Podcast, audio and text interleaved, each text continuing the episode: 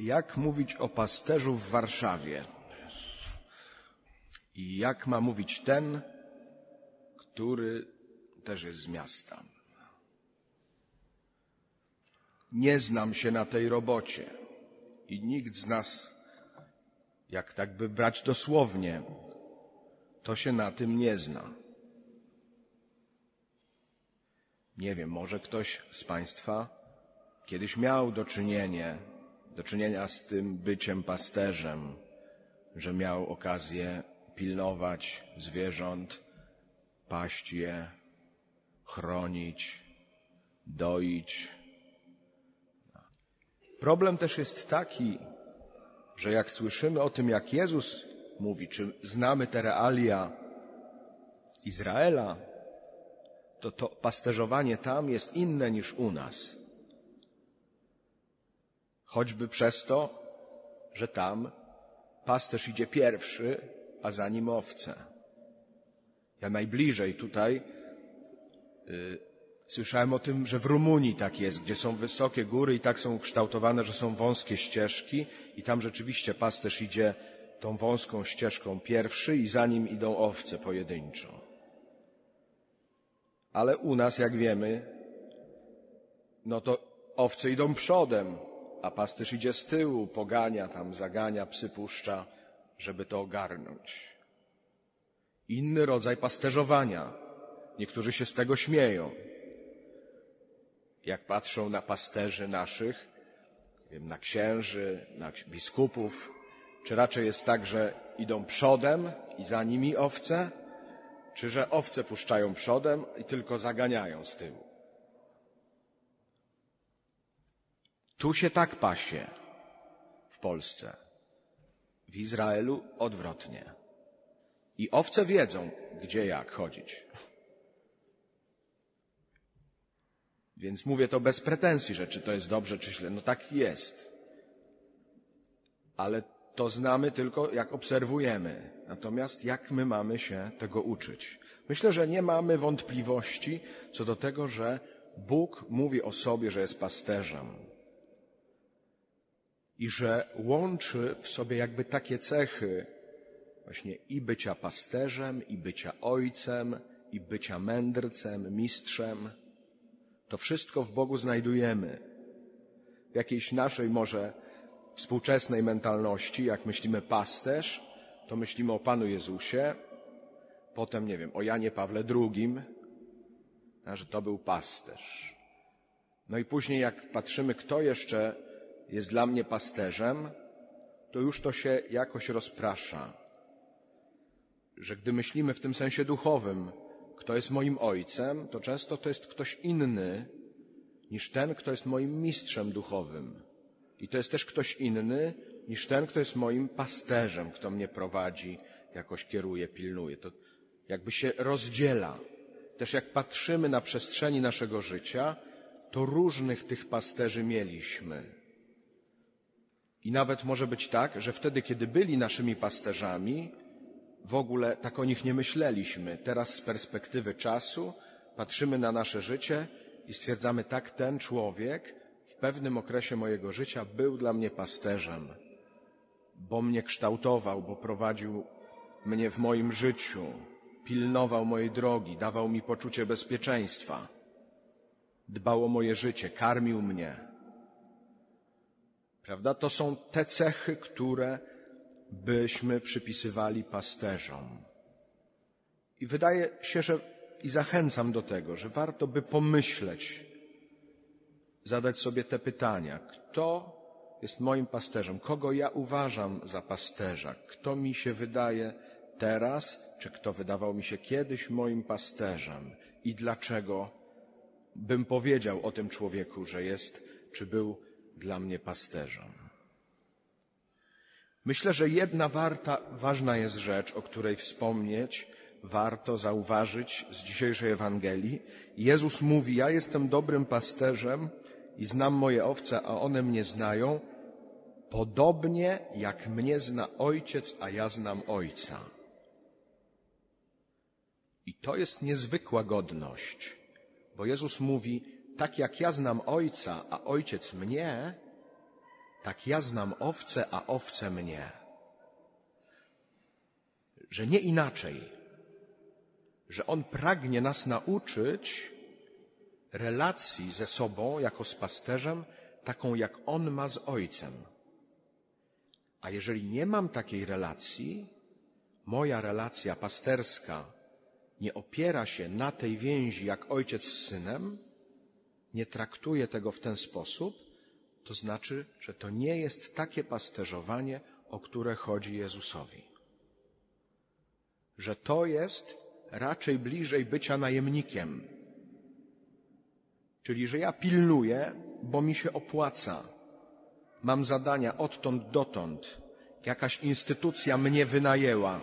Czy ja czuję się w obowiązku robić to czy tamto, spełniać to czy tamto, opiekować się tym czy innym człowiekiem. Ale to bardziej jest instytucjonalne, jakoś nadane z góry, niż wypływa z miłości, jaką ojciec ma do syna i syn do ojca. A bez tej miłości, bez tego klucza, wydaje się, że nie wiemy i nie rozumiemy, o co chodzi Panu Jezusowi, żeby być dobrym pasterzem. Niezwykle dla mnie poruszająca była historia. Kiedyś mi jeden z ojców opowiadał, który był w Egipcie, że w Egipcie jest problem z pasterzami wielbłądów. Jak jest susza, oni są przy tych stadach, jak nie ma wody, oni również nie piją, umierają przy tych stadach.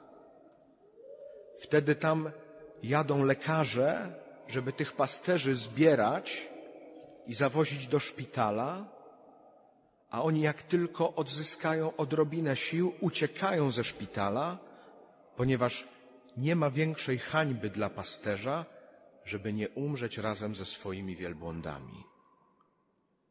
Że tak mocna jest ta mentalność pasterska, że hańbą jest zostawić swoje stado i nie umrzeć razem z nim, wtedy, jeśli nie ma wody. Że jest to jakaś ambicja wewnętrzna. To jest to, co słyszymy w dzisiejszej Ewangelii, że ja życie swoje oddaję za moje owce. Ja życie swoje oddaję za tych, którzy są mi powierzeni. Ale oddaję nie dlatego, że mam jakąś zasadę w głowie, tylko że tak mocno jestem zespolony, tak mocna jest więź między mną a tymi, którzy są mi powierzeni. Myślę, że najmocniej można tego doświadczyć, jak staję się rodzicem i mam dzieci, które są mi powierzone. Siedziałem ostatnio z taką grupą muzyków i jeden chłopak młody opowiadał, że właśnie ma córeczkę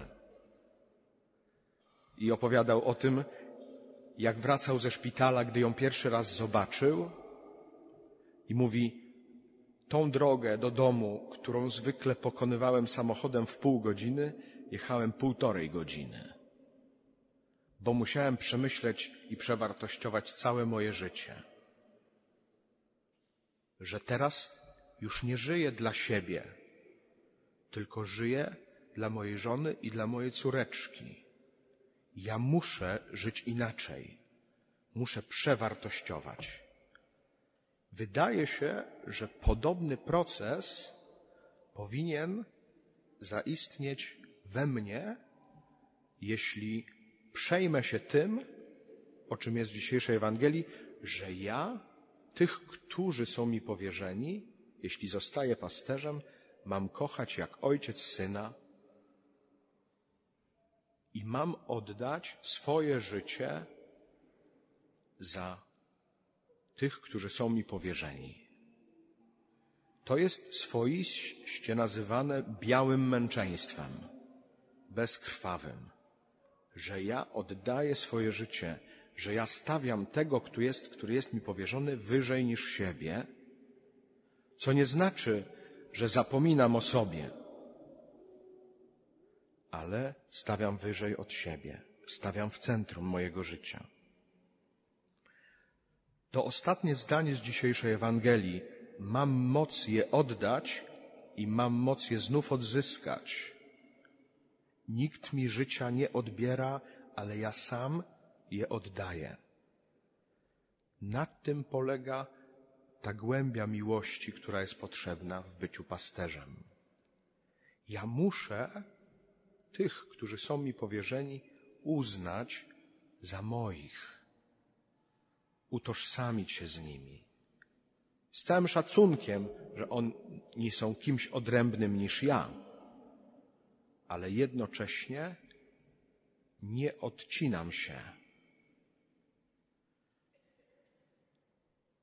My mamy taką tendencję, nie wierząc w siebie często, że ja potrafię być pasterzem, że ja potrafię być rodzicem, mamy tendencję ucieczkową, żeby uciec, schować się, zrobić co do mnie należy i uciec do jakiejś swojej kryjówki, do jakiejś swojej norki.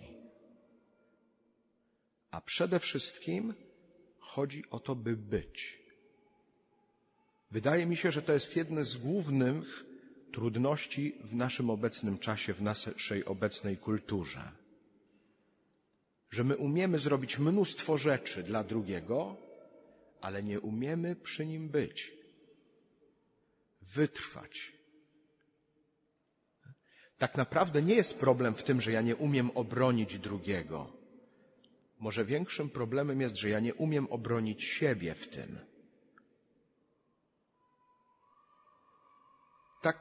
mi się wydaje, i to Wam daję jakoś jako treść do rozważenia, związaną z dzisiejszym świętem, właśnie niedzieli dobrego pasterza. Czy ja umiem siebie obronić? Czy ja umiem dać sobie miejsce? Czy ja umiem wytrwać, pozostać?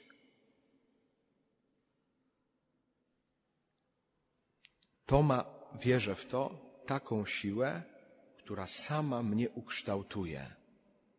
Jeżeli nie pozwolę sobie na ucieczkę, jeżeli zostanę, to bycie mnie ukształtuje i uczyni mnie pasterzem.